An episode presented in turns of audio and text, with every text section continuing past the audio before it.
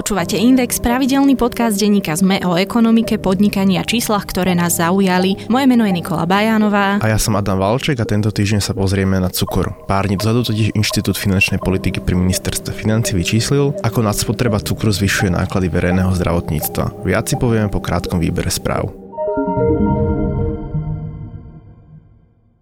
Internetový obchod s oblečením a doplnkami z Wood prejde reštrukturalizáciou. Už roky totiž pred sebou tlačí stratu. Hlavné slovo pri nej bude mať investičná skupina Natland, ktorá skúpila od bank a dodávateľov pohľadávky za asi 6 miliónov eur. Natland na Slovensku spolu vlastní operátora Štvorka alebo polikliniky Procare. Na pripomienkovanie je zverejnený návrh zákona o zálohovaní PET fliaž a plechoviek. Záloh je navrhovaný na 12 centov za PET flašu a 10 centov za plechovku. Systém by mohol fungovať už na budúci rok. Obchodníci, ktorí majú financovať jeho rozbeh, sú proti. Daniel Křetinsky sa podľa informácií agentúry Reuters pripravuje na prevzatie nemeckej maloobchodnej skupiny Makro, ktorá na Slovensku prevádzkuje reťazec Metro Cash Carry so šiestimi obchodmi. Křetinsky už podiel v Makre vlastní, momentálne vraj dokončuje financovanie nákupu celého podniku.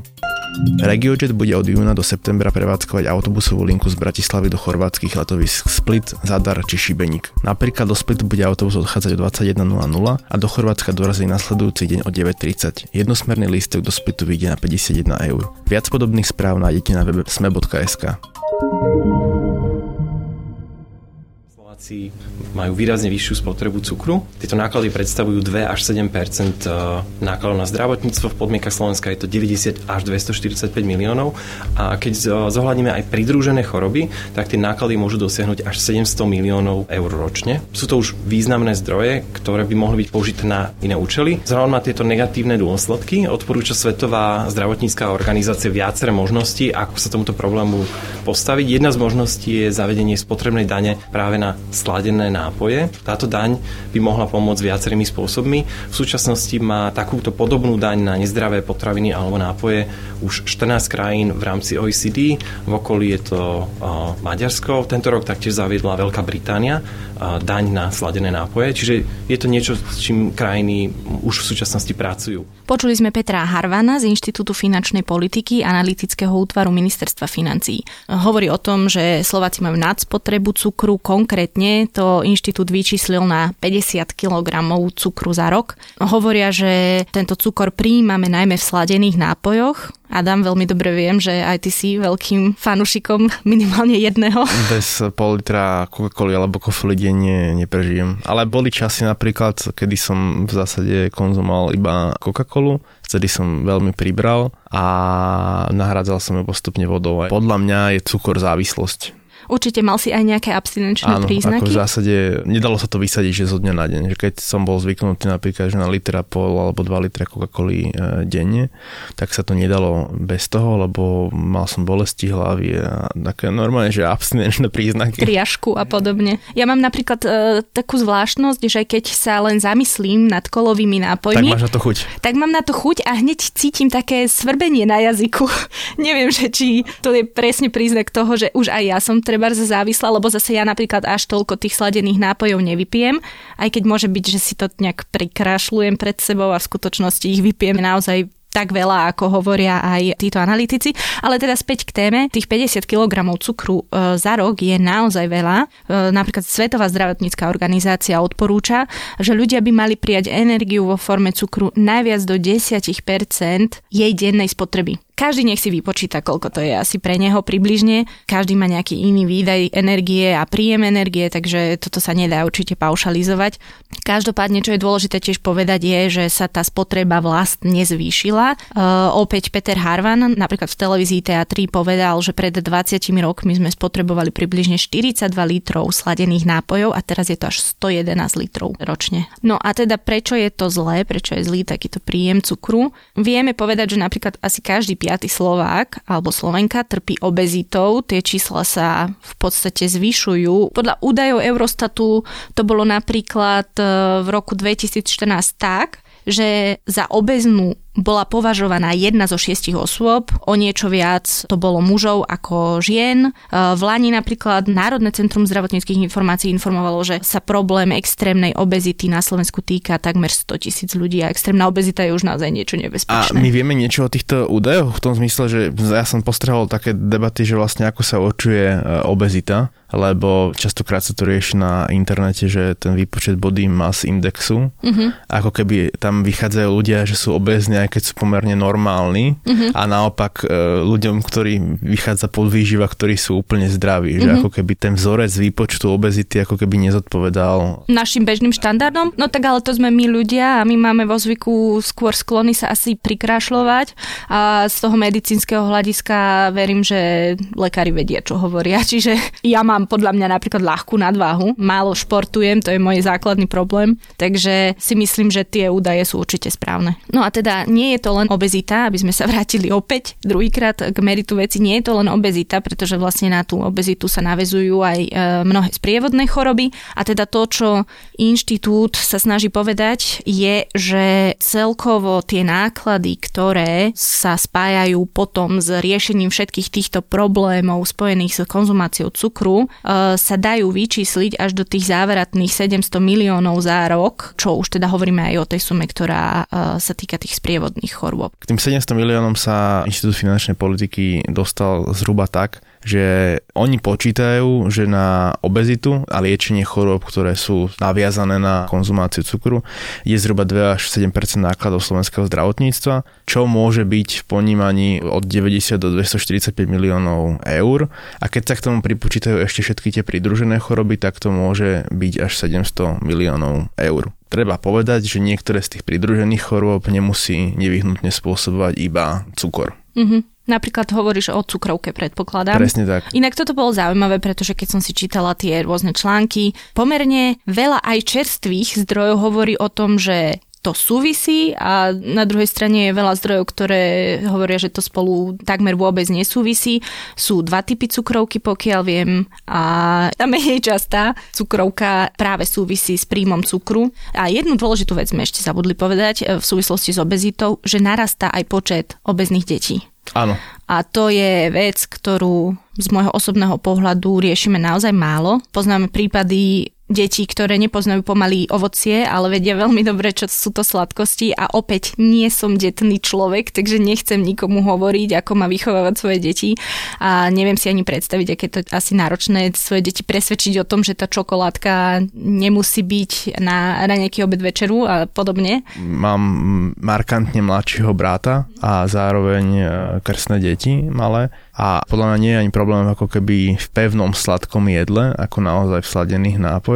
V podstate je im dovolené konzumovať proste jupíky a všelijaké možné e, sladené veci a ono sa to vlastne potom nabaluje na tom, že keď im dáte čistú vodu, tak im to vlastne nechutí. Sám to chápem, lebo ja keď som si odvykal do Coca-Coly, tak tiež mi čistá voda prišla ako veľmi nechutný nápoj. A dneska si proste neviem v niektorých momentoch bez tej vody ako predstaviť napríklad konzumáciu jedla, hej. Neovplyvňuje tak chuť po jedle ako sladené nápoje. Mám veľmi podobnú skúsenosť. Ja sama som vyrastala skôr na sirupovej vode a čistá voda mi od malička naozaj nechutila a teraz je pre mňa čistá voda akože úplný základ života a dokonca už som aj taký fajn šmeker, že viem ako chutí tu, viem ako chutí v handlovej a podobne. Takže určite možno, že sa dá povedať, že človek si pri troche nejakej seba kontroly tak či tak časom vypestuje tú lásku k vode, ale každopádne ja si spomínam napríklad, keď sme robili reláciu v slovenskom rozhlase presne o detskej obezite, tak sa tam jedna z hostí, ktorá si už bohužiaľ nespomenie spomeniem na meno, vyjadrila, že veľkým problémom je aj napríklad, že matky podávajú deťom sladené čaje. Už od, ja neviem, možno kočíka. Čiže v podstate niečo, čo si myslíme, že je úplne bežné, že úplne si ani nevieme predstaviť čaj, alebo nevedeli sme si predstaviť čaj bez cukru, tak vlastne už to vytvára akoby tú postupnú závislosť. A to treba pekne povedať, že vlastne nie je to nevyhnutne chybou tých rodičov, lebo žijeme v rýchlom svete a v podstate väčšina podľa mňa rodičov pracuje s instantnými čajmi pre deti a tie sú e, zväčša sladené. A teda treba povedať, že všetko, čo sme spomenuli v kombinácii s tým, že deti sa málo hýbu, aspoň to je opäť také len odpozorované volačo. Myslím, že reprezentatívne prieskumy na to, koľko sa detí hýbu nemáme, tak v kombinácii s tým sa tá obezita naozaj e, medzi deťmi rozširuje. Napríklad spomeniem celoštátny prieskum, ktorý e, sa robil v roku 2011, alebo teda hovorí o stave okolo roku 2011, tak tam vyšlo, že v porovnaní s rokom 2001 došlo takmer vo všetkých e, vekových skupinách chlapcov a dievčat k významnému, štatisticky významnému navýšeniu priemernej telesnej hmotnosti. U chlapcov to bolo do 5 kg a u dievčat to bolo až do 3,5 kg neviem povedať, že či vo všeobecnosti, ak niekto priberie o 3,5 kg, tak je automaticky obezný, určite nie. Každopádne dá sa povedať, že možno, že takýto trend nie je určite želaný a to je asi najdôležitejšie. Zároveň ale musíme povedať, že tu nikoho nechceme fat shameovať a nič podobné. Pamätám si tie prípady detskej učebnice, kde sa nejaké dievča snažilo schudnúť a tak ďalej. To tiež samozrejme nie je dobré, ale tu sa teraz rozprávame o niečom celkom inom a zase nemôžeme obhajovať akoby cukor len preto, že to môže vyznieť, ako že sa chceme vysmievať niekomu za obezitu. Obezita je v podstate klinická záležitosť, takže uh, si myslím, že to nie je až také hrozné povedať, že to nie je želaný trend. No a teda Inštitút finančnej politiky prichádza... Pokiaľ viem, vlastne ide o ako keby historicky prvý taký nejaký policy paper, Áno. ktorý sa týka zdanenia cukru. Áno, presne tak. Hovorí o tom, že takáto daň by sa mala týkať práve tých sladených nápojov, nie ostatných výrobkov, pretože ten cukor treba povedať, že keďže je lacný, tak nahrádza v tom výrobnom procese aj mnoho iných surovín, či už ide o oleje v dressingu alebo ja neviem čom všetkom. Každopádne cukor je pravdepodobne naozaj vo všetkom, prípadne jeho náhrady sú vo všetkom možnom.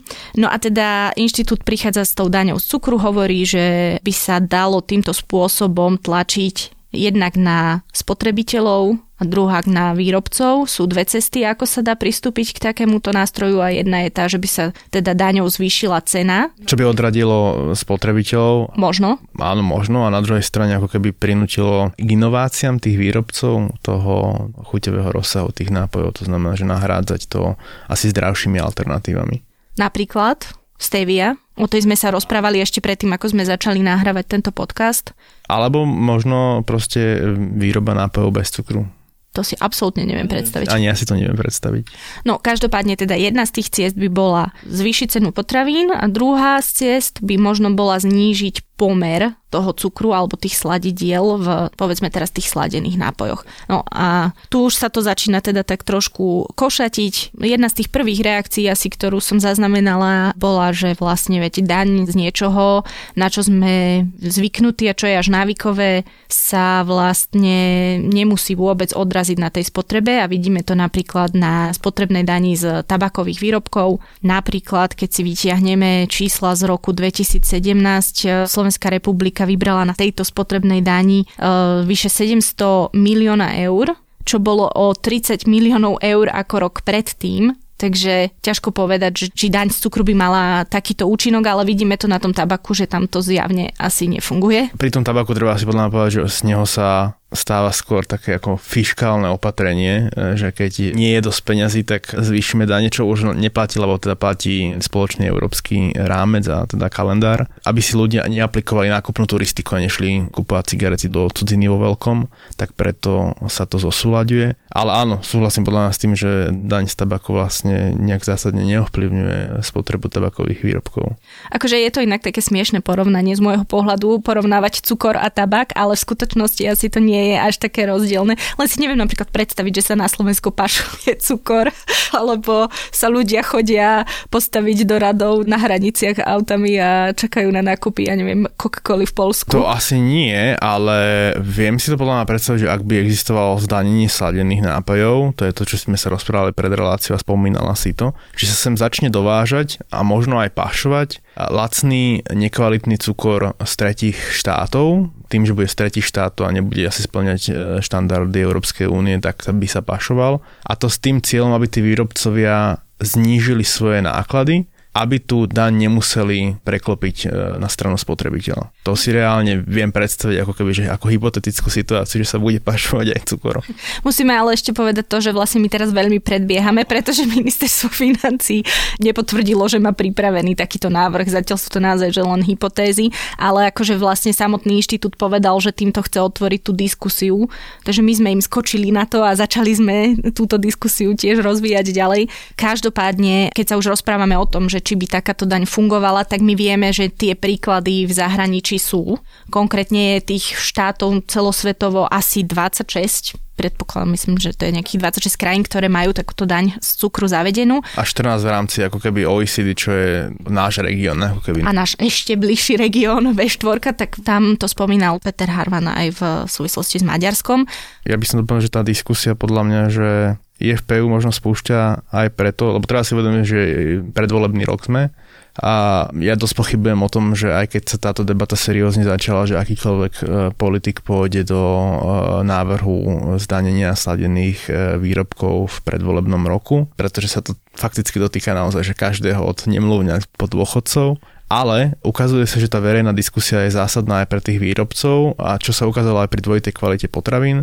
Príkladom je napríklad Coca-Cola, ktorá dobrovoľne jednak prijala už dávno v minulosti záväzok znižovať obsah cukru a napríklad koncom alebo v najesen minulého roka oznámila, že časť svojich sladených výrobkov vzťahuje z predajných automatov zo škôl. Bude tam predávať v zásade zdravšie alternatívy, proste menej rizikové. A to sa nám ukázalo aj pri tej debate o dvojitej kvalite potravín, že ako keby poukazovať na ten problém. Stačilo v priebehu v zásade troch mesiacov na to, aby niekoľko výrobcov zmenilo svoje receptúry. Namiesto proste tuku začali pridávať do sušienok maslo a podobne. Čiže možno aj toto je ten účel, že prečo sa o tom rozprávať, aby sa jednoducho cukor nefetižizoval a aby sme sa tých výrobcov pýtali, že či je to v takej miere nevyhnutné, v akej to tam dávajú. Inak toto je tiež trošku vtipné, lebo keď si spomenieš, tak asi pred práve tými dvomi rokmi sa uh, vo veľkom diskutovalo o cukre ako takom v súvislosti s takým dokumentom, volal sa Sugar Blues. Áno. A keď si spomeniem, tak tam boli takí silní odporcovia cukru a hovorili, že porovnávať e, náhradu cukru, sirupu s cukrom a celkovo všetky tieto rôzne náhrady, nazvime ich aj zdravšie, je ako keby si porovnával crack kokain s kokainom. A teda celá tá debata je vlastne vedená možno na takých dvoch frontoch. Jedni hovoria, že buďme racionálni a toho cukru sa zbavujme asi v nejakých um, realistických množstvách a potom sú druhí, ktorí sú veľmi radikálni a hovoria, že naozaj ten cukor je silná závislosť, zničí nám životy, spájajú s tým depresie, uh, spájajú s tým dokonca až obrovskú potravinárskú lobby a tak ďalej a tak ďalej. Čiže nahrádzať cukor asi je jednoduchšie ako vylúčiť ho úplne. Ono s cukrom je spojených aj niekoľko konšpiračných teórií, hej, že no daj veľké nejakú. korporácie potravinárske nás takto udržiavajú závislých od svojich produktov. Ale akože potravinárska lobby funguje, boli o tom napísané aj odborné knihy, to akože zase nemôžeme popierať.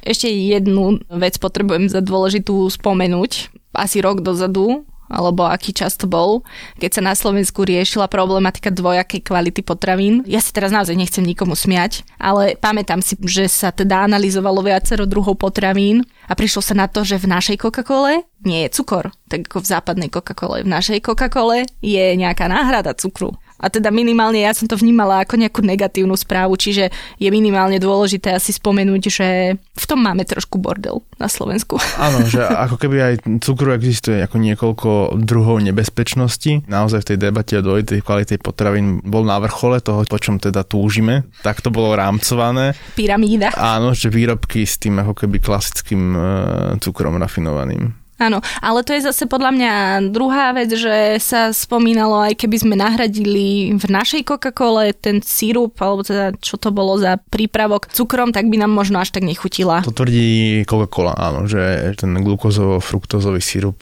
nám chutí viac. Áno. A ešte keď si spomenul, že máme vlastne predvolebný rok, tak vlastne podobne s tým bojujú aj v Austrálii. V Austrálii sa už minimálne rok tiež rozpráva o tom, že by sa mala zaviesť daň z cukru na sladené nápoje. Čo bolo v tejto debate tiež e, zaujímavé, bolo, že sa vlastne pýtali odborníci, kto túto daň zaplatí najviac. A z nejakej štúdie Univerzita Deakin vyšlo, že čo naozaj my dvaja za Adamom nevieme zanalizovať prečo, ale vyšlo, že pokiaľ by sa zaviedla 20% na daň na cukrom sladené nápoje, tak by to priemernú osobu vyšlo asi 30 dolárov na rok, 30 austrálskych dolárov na rok.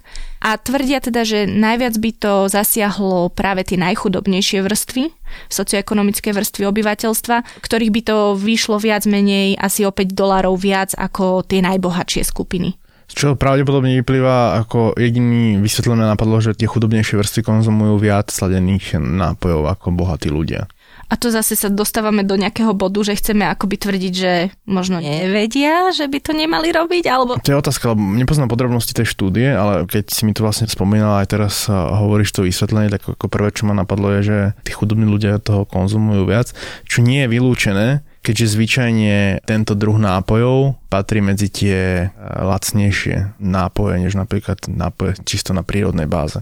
Mm-hmm. To je inak pravda juicy a tak ďalej. Presne tak, hej, že napríklad e, prírodný 100% džús. Kde je inak tiež cukor, pretože keď ho spracuješ do formy džúsu, tak... Hej, ale bez pridaného cukru je zvyčajne drahší ako riedený džús s pridaným cukrom. Hej, hej. To je pravda, áno. A keď už som pri tej Austrálii, tak spomeniem ešte jeden experiment, ktorý sa vlastne konal v ich podmienkach, keďže to je teda podobné ako u nás. Namodelovali situáciu, dokonca ju skúšali v nemocnici, Melbourneskej nemocnici a zistili, že počas 17 týždňového obdobia klesla spotreba sladených nápojov o takmer 30%, keď sa zvýšila cena o 20% a o tých takmer 30% sa vlastne zvýšil predaj pre nás asi nezmyselnej veci, flaškovej vody. Každopádne neviem, aká je kvalita vody v Austrálii, takže možno, že tam to nie je až také nezmyselné. No ale teda toľko možno k tomu ovplyvňovaniu ceny a spotreby. Podobné výsledky to dosiahlo aj v Maďarsku, ak sa nemýlim. Tam tiež spotreba výrobkov, ktoré boli zaťažené tou daňou zo sladených výrobkov, klesla zhruba o 30%, ak sa nemýlim, ak si to dobre pamätám. Takže tá tretina asi je relevantná aj u nás. Áno, potom sa ďalej spomína napríklad Mexiko alebo Veľká Británia, ktorá má napríklad asi najväčší počet obezných detí. Takže tie príklady zo zahraničia sú, čo netvrdíme my dvaja teraz, že sme za zavedenie dane, my len teda kladieme nejaké tie argumenty na stôl. Ešte teda k tým daniam, možno Adam, ty by si vedel vysvetliť viac menej ten princíp toho, ako fungujú alebo prečo takéto dane máme. Vieme teda, že máme takúto daň z tých tabakových výrobkov, to sme už spomenuli. Potom takáto daň, ale tam je treba dôležité povedať, že ona sa už veľa rokov nemenila, je aj na liehoviny. Tie dane majú vždy nejaký účel, že buď je len fiskálny, alebo je spravidla aj iný účel, čiže regulovať tú spotrebu. Ak sa bavíme napríklad o daní z liehu alebo daní z tabagu, tak účelom je aj regulovať spotrebu. Je otázka, do akej miery sa to darí. Pri daní z liehu je pravda, že ona sa roky nemenila, Možno tá debata sa opäť vráti, aj keď stále pochybujeme, že v predvolebnom roku, ale v kontexte s legalizovaním domáceho pálenia a zároveň sa nejak bumerang každé 4-5 rokov vracia debata o zdanení tichého vína, čiže e, klasického flaškového vína, ktoré na Slovensku nie je zdanené, ale sú krajiny, kde je aj bežné flaškové víno e, zdanené. No a potom sú dane napríklad, ktorých účelom je e, nie regulovať spotrebu, ale iné účely majú tie dane. No. Napríklad to verejné zdravie? Napríklad. Hoci napríklad v konečnom dôsledku aj to verejné zdravie je istou reguláciou spotreby, lebo vlastne aj prípadná daň z cukru je účelom by bolo v zásade regulovať spotrebu sladených nápojov. Až sekundárne ako keby veriť, že to ovplyvní verejné zdravie. A teda asi moja taká posledná otázka do plena je, že už teraz vidíme, že sa napríklad dováža do Európy veľmi lacný cukor z krajín ako napríklad India alebo Tajsko. Nemôže sa stať, podľa teba, keď sa povedzme zavedie daň z cukru a nie len teda na Slovensku, ale keď sa to rozšíri aj do iných krajín Európskej únie. Napríklad, nemôže sa stať, že vlastne si poradia tí výrobcovia treba sladených nápojov tým, že budú viac a viac dovážať tento lacný cukor a tým pádom budú znižovať výrobné náklady, tým pádom sa tá cena až tak neodrazí a tým pádom sa vlastne nič nedosiahne. Ja som to spomínal, že je to podľa mňa ako keby relevantná otázka na ten trh, ale bolo by dobre vidieť ako keby výsledky z iných štátov, ktorí majú tú daň dlhšie, že ako to tam bolo. Lebo druhá vec, ktorá sa môže stať, je nie že len dovoz, ale väčší tlak na slovenské polnohospodárstvo, čo sa týka pestovania plodín potrebných na rafinovanie a výroby cukru. Dnes sme sa rozprávali o vôbec prvom policy paperi alebo nejakom oficiálnom dokumente o zdanení sladených nápojov. A ministerstvo financí o ňom ešte reálne neuvažuje a ani nepredpokladáme, že by v nejakých následujúcich mesiacoch to bolo aktuálne. No ale dokým to aktuálne bude, tak eh, by sme si všetci mali dávať pozor na to, čo konzumujeme a pijeme a podrobne si pozerať zloženia výrobkov potravinových.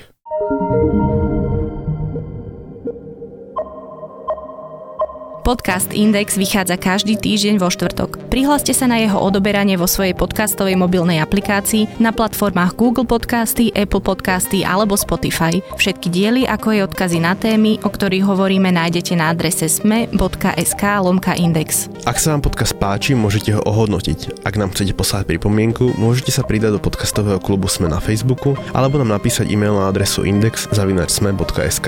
Na tvorbe podcastu Index sa podielal Matej Ohrablo. Moje meno je Nikola Bajánová. Ja som Adam Valček.